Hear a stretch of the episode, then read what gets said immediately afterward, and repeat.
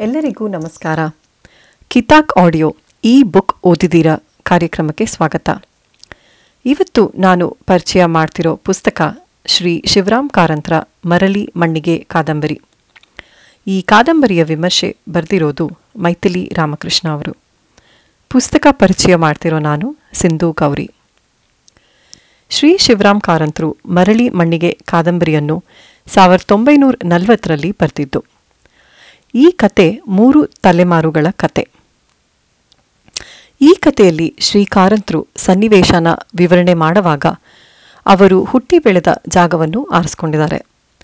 ಇದು ಮಲೆನಾಡು, ದಕ್ಷಿಣ ಕನ್ನಡದ ನೆರೆಹೊರೆ ಜಾಗಗಳು. ಇಲ್ಲಿ ಕೋಡಿ ಅಂತ ಒಂದು ಹಳ್ಳಿ ಅವರ ಕಥೆಯ ಮೂಲ ಸ್ಥಳ. ಕತೆ ಮೊದಲಿಂದ ಕೊನೆವರೆಗೂ ಈ ಊರು ಮತ್ತು ಸುತ್ತಮುತ್ತಲಿನ ಸಣ್ಣ ಸಣ್ಣ ಗ್ರಾಮಗಳು ಕುಂದಾಪುರ ಉಡುಪಿ, ಮೈಸೂರು ಈ ಜಾಗಗಳಲ್ಲಿ ನಡೆಯುತ್ತೆ. ಕಾರಂತರು ಇಲ್ಲಿ ಹಳ್ಳಿ ಜೀವನನ ತುಂಬ ಚೆನ್ನಾಗಿ ಚಿತ್ರಿಸಿದ್ದಾರೆ. ಇಲ್ಲಿ ಮಳೆ ತುಂಬ ಬರುತ್ತೆ. ಜನರ ಜೀವನವೆಲ್ಲ ಮಳೆಯನ್ನೇ ಅನುಸರಿಸುತ್ತೆ. ವರ್ಷದಲ್ಲಿ ಆರು ತಿಂಗಳು ಮಳೆ ಸತತವಾಗಿ ಬರುತ್ತೆ.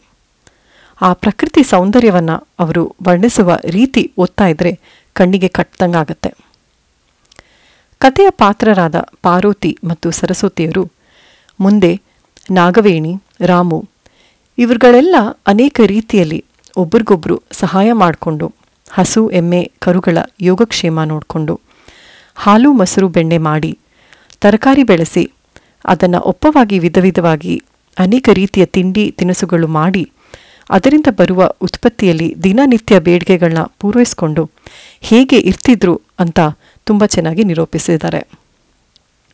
ಒಂದು ಸಂದರ್ಭದಲ್ಲಿ ಸರಸ್ವತಿಯು ಒಂದೇ ದಿನದಲ್ಲಿ ಹಲಸಿನ ಹಪ್ಪಳ ಮಾಡಿ ಒಣಗಿಸಿ ರಾತ್ರಿ ಊಟ ಕೂಡ ಬಡಿಸ್ತಾಳೆ.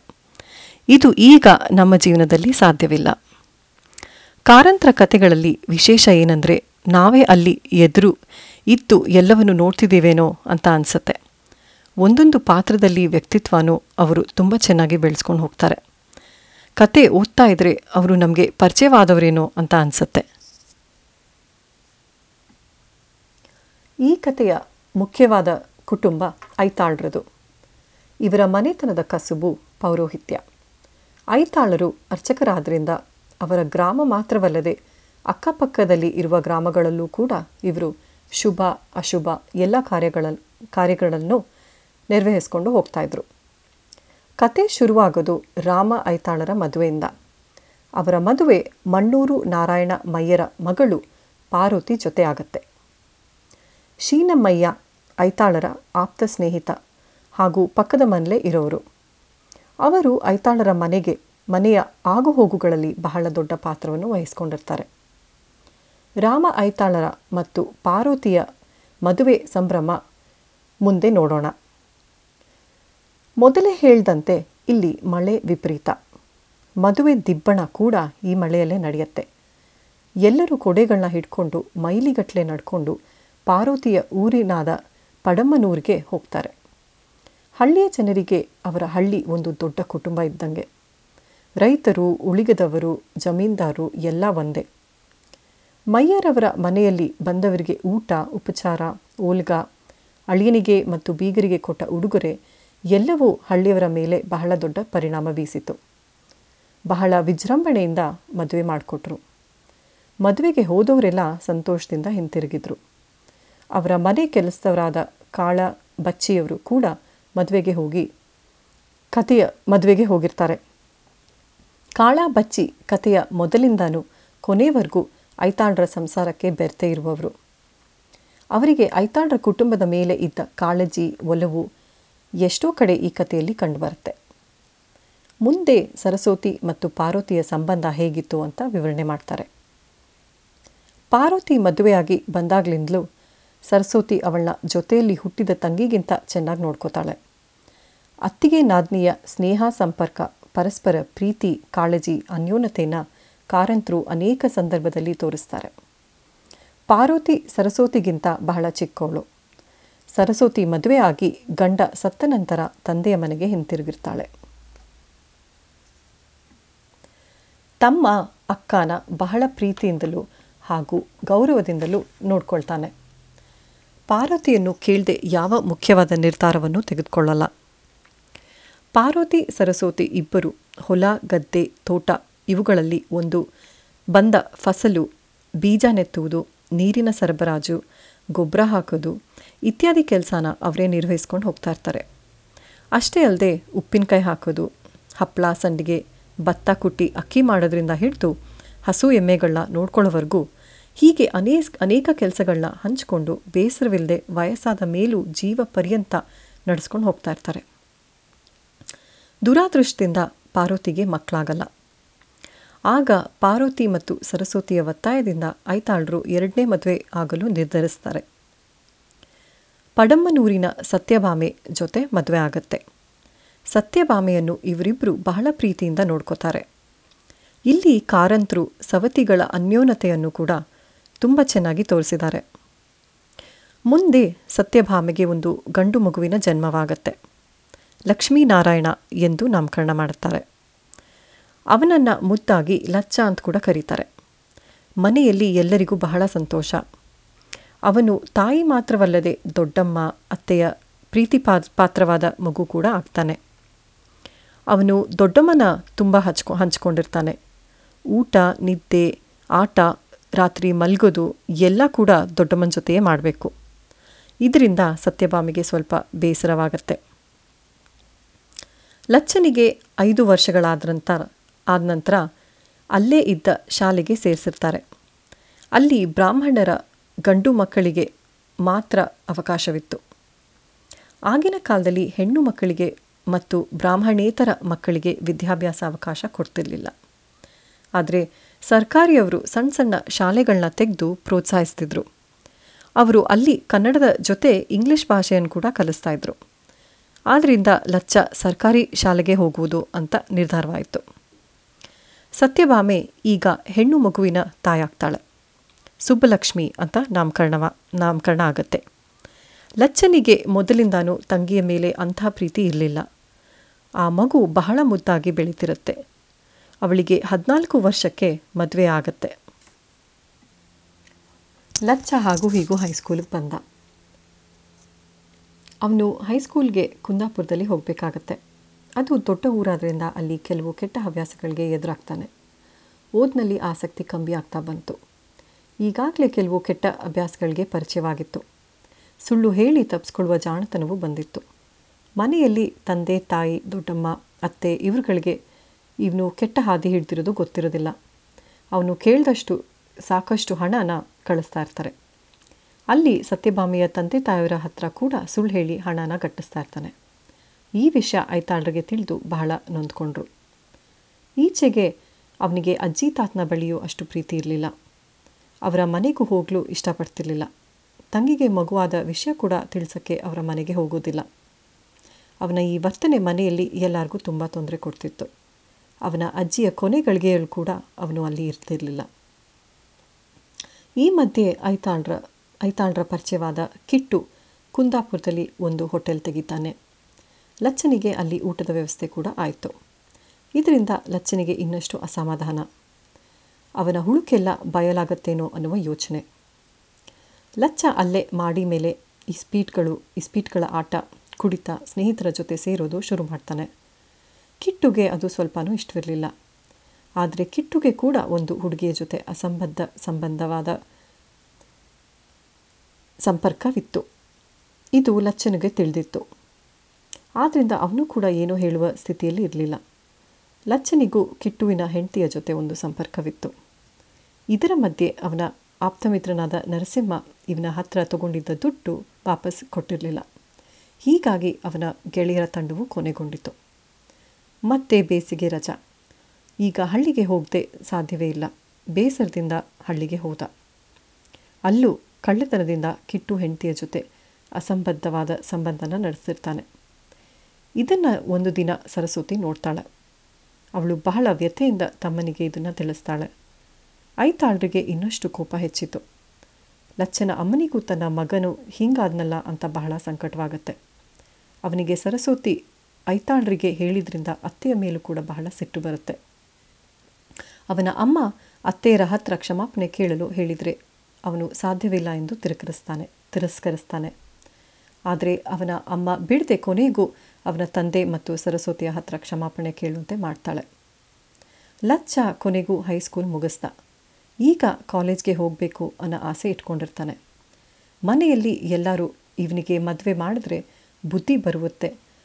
ಹಾಗೂ ಜವಾಬ್ದಾರಿ ಬರುತ್ತೆ ಅನ್ನೋ ಭರವಸೆನ ಇಟ್ಕೊಂಡಿರ್ತಾರೆ. ಐತಾಳರು ಜಾತಕಗಳನ್ನ ಪರಿಶೀಲಿಸಲು ಶುರು ಮಾಡ್ತಾರೆ. ಒಳ್ಳೆಯವರಾದರೆ ಅವರು ಅಳಿಯನ ಮುಂದೆ ಓದಿಸಬಹುದು ಅಂತ ವಕೀಲ್ ವಾಸುದೇಯ ವಾಸುದೇವಯ್ಯನವರ ಮಗಳ ಸಂಬಂಧ ಕೇಳಲು ಹೋಗ್ತಾರೆ. ಅವರು ಮೊದಲು ಲಚ್ಚ ಬಿ ಎ ಮಾಡಲಿ, ಅವನ ಮನಸ್ಸಲ್ಲಿ ತನ್ನ ಭವಿಷ್ಯದ ಬಗ್ಗೆ ಏನು ಯೋಚನೆ ಇಟ್ಕೊಂಡಿದ್ದಾನೆ ಅಂತ ತಿಳಿಬೇಕು ಅಂತ ಅವನ ಹತ್ತಿರ ಖುದ್ದಾಗಿ ಮಾತನಾಡಬೇಕು ಅಂತ ಕೇಳ್ತಾರೆ. ಲಚ್ಚ ವಾಸುದೇಯ, ವಾಸುದೇವಯ್ಯನವರ ಮನೆಗೆ ಭೇಟಿ ಕೊಟ್ಟಾಗ ಅವರ ಮನೆಯಲ್ಲಿ ಕಾಫಿ ಸೇವನೆ ಮಾಡ್ತಾನೆ. ಅದರಿಂದ ಐತಾಳ್ರಿಗೆ ಸ್ವಲ್ಪ ಆಶ್ಚರ್ಯನೂ ಆಗತ್ತೆ.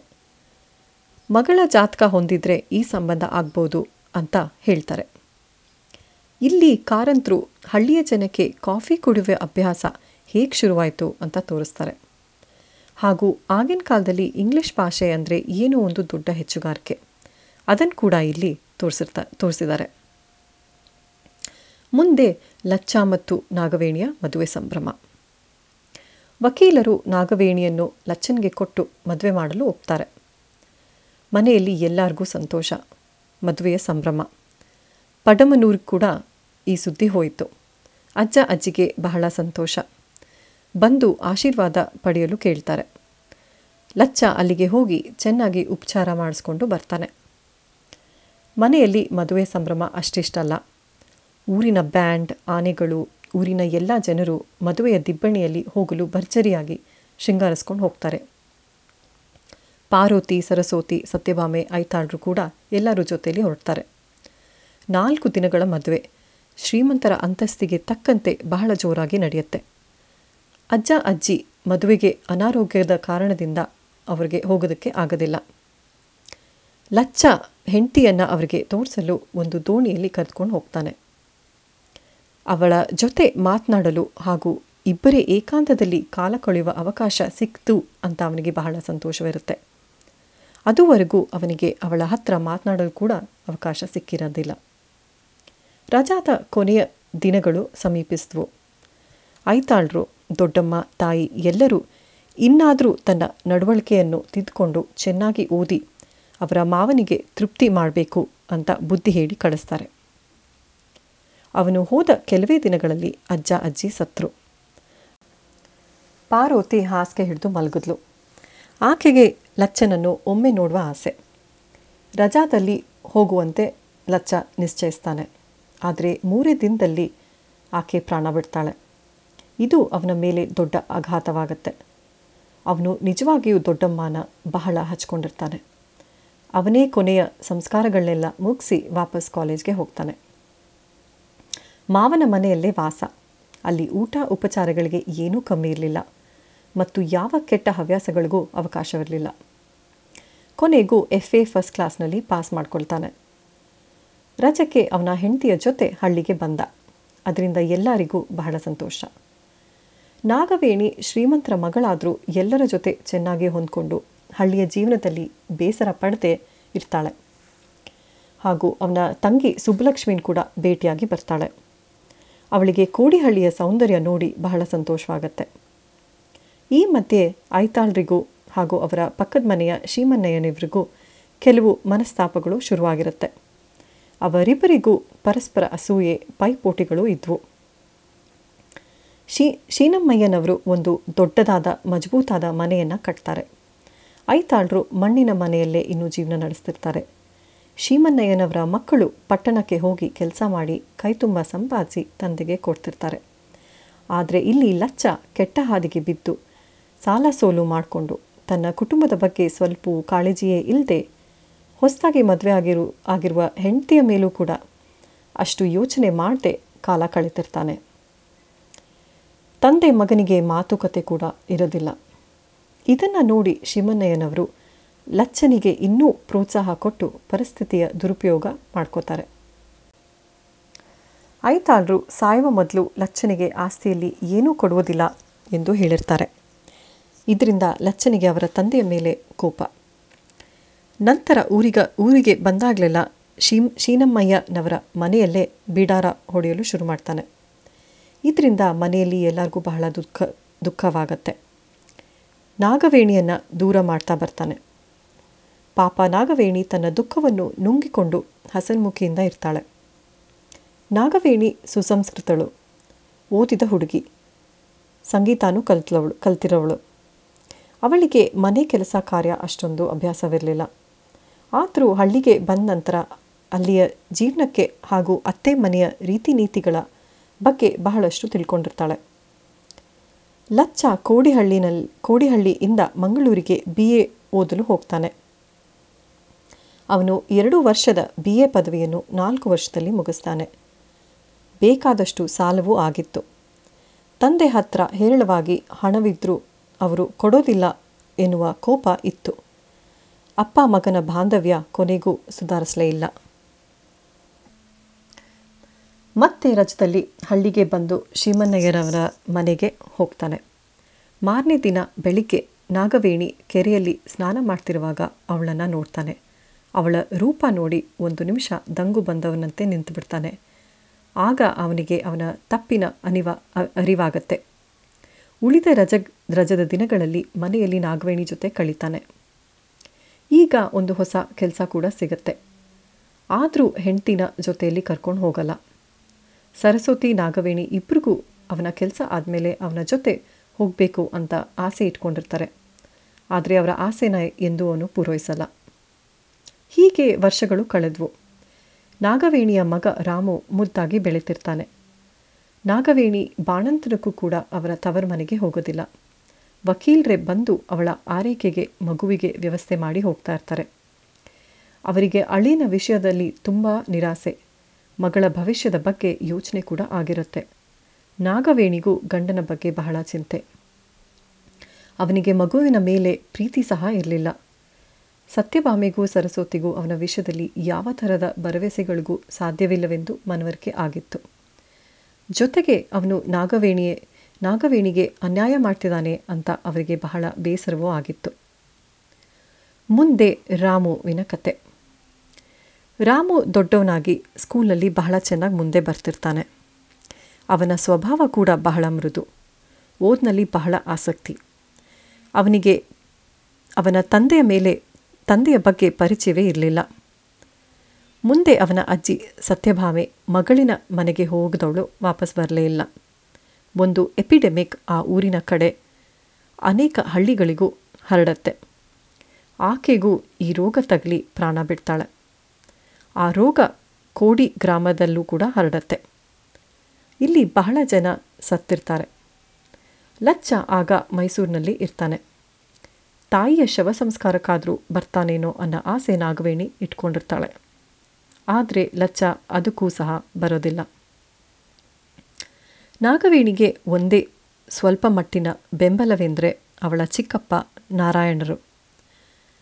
ಅವಳ ಕಷ್ಟ, ಸುಖ, ದುಃಖಗಳಿಗೆ ಬಹಳ ನೆರವಾಗಿರ್ತಾರೆ.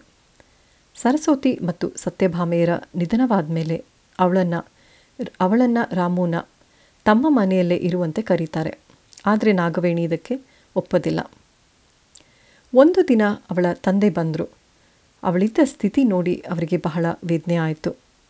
ಎಷ್ಟೋ ವಿಧದಲ್ಲಿ ಹೇಳಿದರೂ, ಅವಳು ಹಳ್ಳಿ ಬಿಡಲು ಒಪ್ತಿರಲಿಲ್ಲ. ಒಬ್ಬಳೇ ಇರುವಾಗಿ ತಾನೇ ಎಲ್ಲ ಜವಾಬ್ದಾರಿ ನಿಭಾಯಿಸ್ತೇನೆ ಎಂದು ಹಠ ಮಾಡ್ತಾಳೆ.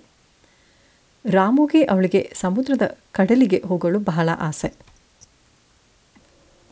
ಪ್ರತಿದಿನವೂ ಅಲ್ಲೇ ಕಾಲ ಕಳೆಯೋರು. ರಾಮು ಹೀಗೆ ದೊಡ್ಡವನಾಗಿ ಕಷ್ಟಪಟ್ಟು ಟ್ಯೂಷನ್ ಕೊಟ್ಟು ತನ್ನ ವ್ಯಾಸಂಗನ ಮುಂದುವರಿಸ್ತಾನೆ. ನಾಗವೇಣಿಯ ಅಣ್ಣ ಅವರಿಬ್ಬರಿಗೂ ತಮ್ಮ ಊರಾದ ಐರೋಡಿನಲ್ಲಿ ಅವರ ಮನೆಯಲ್ಲೇ ಇರುವಂತೆ ಕರೀತಾನೆ. ಆಗ ರಾಮು ಕೂಡ ಹೈಸ್ಕೂಲಿನ ಕೊನೆ ವರ್ಷ. ನಾಗವೇಣಿ ಮತ್ತೆ ಅವಳ ಸಂಗೀತನ ಅಭ್ಯಾಸ ಮಾಡಲು ಶುರು ಮಾಡ್ತಾಳೆ.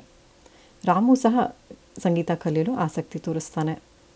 ಅವಳ ಅತ್ತಿಗೆಗೆ ಅವರಿಬ್ಬರು ಅವರ ಮನೆಯಲ್ಲಿ ಇರೋದು ಇಷ್ಟವಾಗಿರಲ್ಲ. ರಾಮುವಿನ ಪರೀಕ್ಷೆ ಮುಗಿದ ಕೂಡಲೇ ಅವರು ಅಲ್ಲಿಂದ ಹೊರಬಿದ್ದರು ಹಳ್ಳಿಯ ಮನಲು ಏನೂ ಉಳಿದಿರಲಿಲ್ಲ. ಅವಳು ಹಸುಗಳನ್ನ ಕೂಡ ಬಚ್ಚಿಗೆ ಕೊಟ್ಟು ಹೋಗಿದ್ಲು. ಮತ್ತೆ ಐರೋಡಿ ಮನೆಗೆ ಹೊರಟರು. ರಾಮು ಕಾಲೇಜ್ಗೆ ಹೋಗಲು ನಿರ್ಧರಿಸ್ತಾನೆ. ಅವನ ಗೆಳೆಯ ಒಬ್ಬ ಮದ್ರಾಸ್ಗೆ ಬರಲು ಹೇಳಿರ್ತಾನೆ. ಆದ್ದರಿಂದ ರಾಮು ಮದ್ರಾಸಿನ ಕಡೆ ಹೊರಟ. ಅಲ್ಲಿ ಅವನ ಸ್ನೇಹಿತ ಸಿಗಲೇ ಇಲ್ಲ. ಕಾಲೇಜು ಎಲ್ಲಿದೆಯೋ ಏನೋ ಅಂತ ಹುಡ್ಕೊಂಡು ಸಮುದ್ರದ ತೀರ ಹತ್ರ ಬರ್ತಾನೆ. ಅಲ್ಲಿ ಓಡಾಡ್ತಿರುವಾಗ ಯಾರೋ ಹೆಗ್ಲಿನ ಮೇಲೆ ಕೈ ಹಿಡ್ತಾರೆ ಹಿಂತಿರುಗಿ ನೋಡಿದ್ರೆ ಅವನ ಚಿಕ್ಕಮ್ಮನ ಗಂಡ ಮಾಧವ ಮಕ್ಕಳೊಡನೆ ಬಂದಿರ್ತಾರೆ. ತಕ್ಷಣ ಮನೆಗೆ ಕರೆದುಕೊಂಡು ಹೋಗಿ. ಅವನನ್ನು ಅಲ್ಲೇ ಇಟ್ಕೊಂಡು ಅಲ್ಲೇ ಪ್ರೆಸಿಡೆನ್ಸಿ ಕಾಲೇಜ್ಗೆ ಸೇರಿಸ್ತಾರೆ. ರಾಮುವಿನ ಜೀವನದಲ್ಲಿ ಇನ್ನೊಂದು ನ್ಯೂ ಚಾಪ್ಟರ್ ಶುರುವಾಗುತ್ತೆ. ರಾಮು ಅಲ್ಲೇ ಓದು ಮುಂದುವರಿಸ್ತಾನೆ. ಅವನಿಗೆ ಚಿಕ್ಕಮ್ಮನ ಮನೆಯಲ್ಲಿ ಬಿಟ್ಟಿ ಊಟ ತಿನ್ಕೊಂಡು ಇರೋದು ಬಹಳ ಮುಜುಗರವಾಗುತ್ತೆ. ಆದ್ದರಿಂದ ಚಿಕ್ಕಮ್ಮನ ಮಗಳಿಗೆ ಸಂಗೀತ ಹೇಳ್ಕೊಡ್ತಾನೆ. ಅವರ ಮಕ್ಕಳಿಗೆ ಟ್ಯೂಷನ್ ಕೊಡ್ತಾನೆ. ಹಾಗೆ ಬೇರೆ ಮಕ್ಕಳಿಗೂ ಟ್ಯೂಷನ್ ಕೊಟ್ಟು ಸಂಪಾದನೆ ಮಾಡ್ತಾನೆ. ಚಿಕ್ಕಮ್ಮನಿಗೆ ಪ್ರತಿ ತಿಂಗಳು ದುಡ್ಡು ಕೊಡ್ತಾನೆ. ಎರಡು ವರ್ಷ ಕಳೆದ ನಂತರ ರಾಮು ತಾಯಿಯನ್ನು ನೋಡಲು ಹಳ್ಳಿಗೆ ಹೋದ. ಅಲ್ಲಿ ಮನೆಯ ಸ್ಥಿತಿ ಅಷ್ಟು ಚೆನ್ನಾಗಿರಲಿಲ್ಲ. ನಾಗವೇಣಿ ಅಲ್ಲಿ ಹೆಚ್ಚು ಕಾಲ ಇರ್ತಿರ್ಲಿಲ್ಲ. ಆದ್ದರಿಂದ ಮನೆಯಲ್ಲಿ ಹೆಚ್ಚು ಆಹಾರದ ಪದಾರ್ಥಗಳು ಇರಲಿಲ್ಲ. ಆದರೂ ಬಚ್ಚಿಯ ಸಹಾಯದಿಂದ ಮಗನಿಗೆ ಅಡುಗೆ ಮಾಡಿ ಬಡಿಸ್ತಾಳೆ. ನಾಗವೇಣಿ ಆಗಾಗ ಐರೋಡಿಯಲ್ಲಿ ಹೋಗಿ ಇರ್ತಿದ್ಲು. ಆದರೂ ಮನಸ್ಸಿಗೆ ಸಮಾಧಾನವಿರಲಿಲ್ಲ. ಹಳ್ಳಿಯಲ್ಲಿ ಯಾವ ಥರದ ಆದಾಯವೂ ಇರಲಿಲ್ಲ. ಅಲ್ಲಿ ಜೀವನ ನಡೆಸುವುದು ಬಹಳ ಕಷ್ಟವಾಗಿತ್ತು. ರಾಮು ರಜಕ್ಕೆ ಬಂದಾಗ ಹಳ್ಳಿಯ ಸ್ಥಿತಿ ನೋಡಿ ಅವನ ಮನಸ್ಸಿಗೆ ನೋವಾಯಿತು. ಅವನಿಗೆ ಅವನ ತಂದೆಯದ, ತಂದೆಯ ಜೀವನದ ಬಗ್ಗೆ ಅಷ್ಟು ಗೊತ್ತಿರಲಿಲ್ಲ. ಆ ದಿನ ಅವನ ಅಮ್ಮ ಅವಳಿಗೆ ಲಚ್ಚ ಹೇಗೆ ಗೋಳಾಡಿಸಿದ ಎಂಬ ವಿಷಯಗಳನ್ನ ಹೇಳಿಕೊಂಡು ಅತ್ಬಿಟ್ಲು. ಅವನಿಗೆ ಅದುವರೆಗೆ ಅವನ ಅಪ್ಪ ತನ್ನ ಅಮ್ಮನನ್ನು ಅಷ್ಟು ವರ್ಷಗಳು ಈ ರೀತಿ ತೊಂದರೆ ಕೊಟ್ಟು ಅವಳ ಜೀವನ ಹಾಳು ಮಾಡಿದೆಂದು ಬಹಳ ದುಃಖವಾಯಿತು. ಅವನಿಗೆ ಯಾವಾಗಲಾದರೂ ತನ್ನ ತಂದೆಯನ್ನು ಭೇಟಿಯಾಗಬೇಕು ಅಂತ ಅನಿಸ್ತಿತ್ತು. ಆದರೆ ಈಗ ಅವನ ಮನಸ್ಸು ಮುರಿದು ಹೋಗಿತ್ತು ಅಷ್ಟೇ ಅಲ್ಲದೆ ಹಳ್ಳಿಯ ಮನೆ ಮಳೆಗಳಿಂದ ಅಲ್ಲಲ್ಲಿ ಬಿರುಕು ಬಿಟ್ಕೊಂಡು ಮುರಿಯುವ ಸ್ಥಿತಿಯಲ್ಲಿತ್ತು. ನಾಗವೇಣಿಗೆ ಅದನ್ನು ರಿಪೇರಿ ಮಾಡಿಸಲು ಸಾಧ್ಯವಿರಲಿಲ್ಲ. ಹೊಲ ಗದ್ದೆಗಳೆಲ್ಲ ಕೈ ಬಿಟ್ಟು ಹೋಗ್ತಿತ್ತು. ಹಾಗೆ ಒದ್ದಾಡಿಕೊಂಡು ಜೀವನ ಮುಂದುವರಿಸ್ತಿದ್ಲು. ಅವಳ ಅಮ್ಮ ಸಹ ಅವಳ ಜೊತೆ ಇದ್ಲು. ಮೊದಲೇ ಜಂಜಾಟ ಸಾಲದಕ್ಕೆ ತಾಯಿಯ ಅನಾರೋಗ್ಯ. ರಾಮು ಅಲ್ಲಿಗೆ ಬಂದಾಗ ಅಜ್ಜಿಯು ತುಂಬ ಮಲಗಿಬಿಟ್ಟಿದ್ಲು. ಕಷ್ಟಪಟ್ಟು ತೊನ್ಸೆ ಎಂಬ ಊರಿಗೆ ಹೋಗಿ ಔಷಧಿಯನ್ನು ತಗೊಂಬರ್ತಾನೆ. ಅಲ್ಲಿ ಆ ವೈದ್ಯರು ಇವನ ಪರಿಚಯನ್ನು ಕೇಳಿ ಇವನು ರಾಮ ಐತಾಳರ ಮೊಮ್ಮಗನೆಂದು ತಿಳಿದು ಅವರಿಗೆ ಬಹಳ ಸಂತೋಷವಾಗುತ್ತೆ. ಏಕೆಂದರೆ ಆತ ಸತ್ಯಭಾಮೆಯ ತಮ್ಮ ಸದಾಶಿವರಾಯ. ಅವರೇ ಮನೆಗೆ ಬಂದು ಎಲ್ಲರನ್ನೂ ಭೇಟಿ ಮಾಡ್ತಾರೆ. ಅವರಿಗೆ ರಾಮು ಕೆಲಸವಿಲ್ಲದೆ ಒದ್ದಾಡ್ತಿರುವುದು ತಿಳಿಯುತ್ತೆ. ಅವರು ತಮ್ಮ ಗೆಳೆಯರೊಬ್ಬರ ಹೆಸರು ವಿಳಾಸ ಕೊಟ್ಟು ಬೆಂಗಳೂರಿನಲ್ಲಿ ಅವರ ಗೆಳೆಯರ ಒಂದು ರೆಸ್ಟೋರೆಂಟ್ ಇರುವುದನ್ನು ಅವರಿಗೆ ಒಬ್ಬ ಮ್ಯಾನೇಜರ್ ಅವಶ್ಯಕತೆ ಇದೆ ಎಂದು ಕಳುಹಿಸ್ತಾನೆ. ರಾಮುಗೆ ಅಲ್ಲೇ ಊಟ, ಇರಲು ಜಾಗ ಎಲ್ಲವೂ ಸಿಕ್ತು. ಅಲ್ಲಿ ಬರ್ತಿದ್ದ ಸಂಬಳವನ್ನು ಅವನು ಅಮ್ಮನಿಗೆ ಕಳಿಸ್ತಿದ್ದ. ಆದರೆ ಅದು ಬರೀ ಎರಡು ತಿಂಗಳು ಮಾತ್ರ. ರಾಮು ಬಿ ಎ ಪಾಸ್ ಮಾಡ್ದ. ಈಗ ಕೆಲಸದ ಚಿಂತೆ. ಮದ್ರಾಸ್ನಲ್ಲಿ ಬಹಳ ಪ್ರಯತ್ನ ಮಾಡ್ದ. ಎಲ್ಲೂ ಕೆಲಸ ಸಿಗಲಿಲ್ಲ. ಬೊಂಬಾಯಿಯಲ್ಲಿ ಕೆಲಸ ಸುಲಭವಾಗಿ ಸಿಗಬಹುದು ಎಂಬ ಪ್ರತೀತಿ. ಅದರಿಂದಲೇ ಅವನು ಬೊಂಬಾಯಿಗೆ ಹೊರಟ. ಅಲ್ಲಿ ನಾಲ್ಕೈದು ಜನ ಕನ್ನಡದವರ, ಕನ್ನಡದವರು ಎರಡು ರೂಮಿನ ಒಂದು ಫ್ಲ್ಯಾಟ್ ಮಾಡ್ಕೊಂಡಿದ್ರು. ಇವನು ಅವರ ಜೊತೆ ಸೇರ್ದ. ಅಲ್ಲಿ ಎಲ್ಲರೂ ಪ್ಯಾಂಟ್, ಶರ್ಟ್, ಶೂಸ್ ಹಾಕ್ತಿದ್ರು. ಇವನು ಅಲ್ಲಿಗೆ ತಕ್ಕಂತೆ ಅವನ ವೇಷಭೂಷಣಗಳನ್ನ ಬದಲಾಯಿಸ್ದ. ಎಲ್ಲೂ ಕೆಲಸ ಮಾತ್ರ ಸಿಗಲಿಲ್ಲ. ಇವನು ಮೈಸೂರಿನಲ್ಲಿ ಒಂದು ಕೆಲಸ ಸಿಗುವ ಸಂಬಂಧವಿದೆ ಎಂದು ತಿಳಿದು ಅಲ್ಲಿಗೆ ಬರ್ತಾನೆ. ಅಲ್ಲಿ ಒಂದು ಉಡುಪಿ ಹೋಟೆಲ್ನಲ್ಲಿ ಮತ್ತೆ ಕ್ಯಾಶಿಯರ್ ಆಗಿ ಸೇರ್ಕೋತಾನೆ. ಅಲ್ಲಿ ಒಬ್ಬರು ಉಡುಪಿಯ ಕಡೆಯವರು ಇವನಿಗೆ ಅವನ ತಂದೆ ಲಚ್ಚ ಶಿವರಾಂಪೇಟೆಯಲ್ಲಿದ್ದಾನೆಂದು ತಿಳಿಸ್ತಾನೆ ಅವನಿಗೆ ತಂದೆಯ ಬಗ್ಗೆ ಪ್ರೀತಿ, ಗೌರವ ಏನೂ ಇಲ್ಲದೇ ಇದ್ದರೂ ಒಂದು ಕುತೂಹಲದಿಂದ ಅವರನ್ನು ನೋಡಲು ಹೋಗ್ತಾನೆ. ಅಲ್ಲಿ ಲಚ್ಚ ಇನ್ನೊಬ್ಬ ಗೆಳೆಯ. ಇಬ್ಬರೂ ಕುಡಿದು ಗಲೀಜು ಬಟ್ಟೆ, ಎಲ್ಲೆಲ್ಲೂ ಕೆಟ್ಟು ವಾಸನೆ. ಮನೆಯೆಲ್ಲ ಎಲ್ಲ ಕಡೆ ಕೊಳಕು, ಕಸ. ಈ ರೀತಿ ಜೀವನ ನಡೆಸ್ತಿದ್ನ ನೋಡಿ ಅವನಿಗೆ ಅಸಹ್ಯವಾಗುತ್ತೆ. ಅವನು ಮಗನೆಂದು ಒಂದು ಒಳ್ಳೆ ಮಾತು ಸಹ ಆಡಿಸಲಿಲ್ಲ. ಬೇಸರದಿಂದ ಹಿಂತಿರುಗುತ್ತಾನೆ. ಇದಾದ ಮಾರನೇ ದಿನ ದಿನವೇ ಇವನು ಕೆಲಸ ಮಾಡ್ತಿದ್ದ ಹೋಟೆಲ್ನಲ್ಲಿ ಚೆನ್ನಾಗಿ ತಿಂದು, ಕುಡಿದು, ಮಗನಿಗೆ ಬಿಲ್ ನೀನೇ ಕೊಡು ಎಂದು ಹೇಳಿ ಹೋದ. ಹೀಗೆ ಕೆಲವು ದಿನಗಳ ದಿನಗಳು ನಡೆಯಿತು. ನಂತರ ರಾಮು ಇನ್ಮೇಲೆ ಅವನು ದುಡ್ಡು ಅವನಿಗೆ ದುಡ್ಡು ಕೊಡೋದಿಲ್ಲ. ಇಲ್ಲಿಗೆ ಬಂದರೆ ಮತ್ತೆ ಇಲ್ಲಿ ಊಟ ತಿಂಡಿ ದೊರೆಯುವುದಿಲ್ಲ ಎಂದು ಹೇಳಿ ಕಳಿಸ್ತಾನೆ. ಮತ್ತೆ ಅವರ ಅವರಿಬ್ಬರ ಭೇಟಿ ಆಗಲಿಲ್ಲ. ರಾಮ ಐತಾಳರು ಹಣವನ್ನು ಮನೆಯ ಗೋಡೆಯ ಮಧ್ಯದಲ್ಲಿ ಗುಟ್ಟಾಗಿ ಇಟ್ಟಿದ್ರು. ಒಂದು ದಿನ ನಾಗವೇಣಿ ಗೋಡೆಯಲ್ಲಿ ಏನೋ ಬಿರುಕನ ಜಾಗ ನೋಡಿದರೆ ಅಲ್ಲಿ ಹಣ ಜೊತೆಗೆ ಚಿನ್ನದ ತುಣುಕುಗಳು ಸಿಕ್ಕಿದ್ವು. ಅವಳ ಆನಂದಕ್ಕೆ ಪಾರವೇ ಇಲ್ಲ. ರಾಮನಿಗೆ ತಕ್ಷಣ ಕಾಗದ ಬರೆದು ತಿಳಿಸ್ತ, ತಿಳಿಸ್ತಾಳೆ. ಅವನಿಗೂ ತುಂಬ ಸಂತೋಷವಾಗಿ ಹಳ್ಳಿಗೆ ಧಾವಿಸ್ತಾನೆ. ಅವನು ಅನೇಕ ಯೋಜನೆಗಳನ್ನು ಚಿಂತಿಸ್ತಾ ಬಂದನು. ತಾಯಿ ಮಗ ಮತ್ತೆ ಅವರ ಹೊಲ, ಗದ್ದೆ ತೋಟಗಳನ್ನು ಎಲ್ಲರನ್ನೂ ಅವರ ವಶಕ್ಕೆ ಪಡೆದು ಮನೆ ಹೊಸದಾಗಿ ಕಟ್ಟಿ ಅವರಮ್ಮನ್ನ ಚೆನ್ನಾಗಿ ನೋಡ್ಕೊಳ್ತಾನೆ. ಬೇರೆ ಎಲ್ಲೂ ಕೆಲಸ ಹುಡುಕದೆ ಅಲ್ಲೇ ಸ್ಕೂಲಿನಲ್ಲಿ ಅಧ್ಯಾಪನ, ಅಧ್ಯಾಪಕನಾಗಿ ಹಾಗೂ ಸಂಗೀತದ ಪಾಠಗಳನ್ನ ಕೊಡ್ತಾ ಜೀವನ ಮುಂದುವರಿಸ್ತಾನೆ. ಅವರ ಅಮ್ಮನ ಇಷ್ಟದಂತೆ ಮದುವೆ ಮಾಡಿಕೊಂಡು ಸುಖವಾದ ಜೀವನವನ್ನು ನಡೆಸ್ತಾನೆ. ಇಲ್ಲಿಗೆ ಮರಳಿ ಮಣ್ಣಿಗೆ ಕಾದಂಬರಿಯ ಕತೆ ಮುಗೀತು. ಮತ್ತೆ ಮುಂದಿನ ವಾರ ಇನ್ನೊಂದು ಪುಸ್ತಕದೊಂದಿಗೆ ಭೇಟಿಯಾಗೋಣ. ಅಲ್ಲಿಯವರೆಗೂ ನಮಸ್ಕಾರ ಧನ್ಯವಾದಗಳು.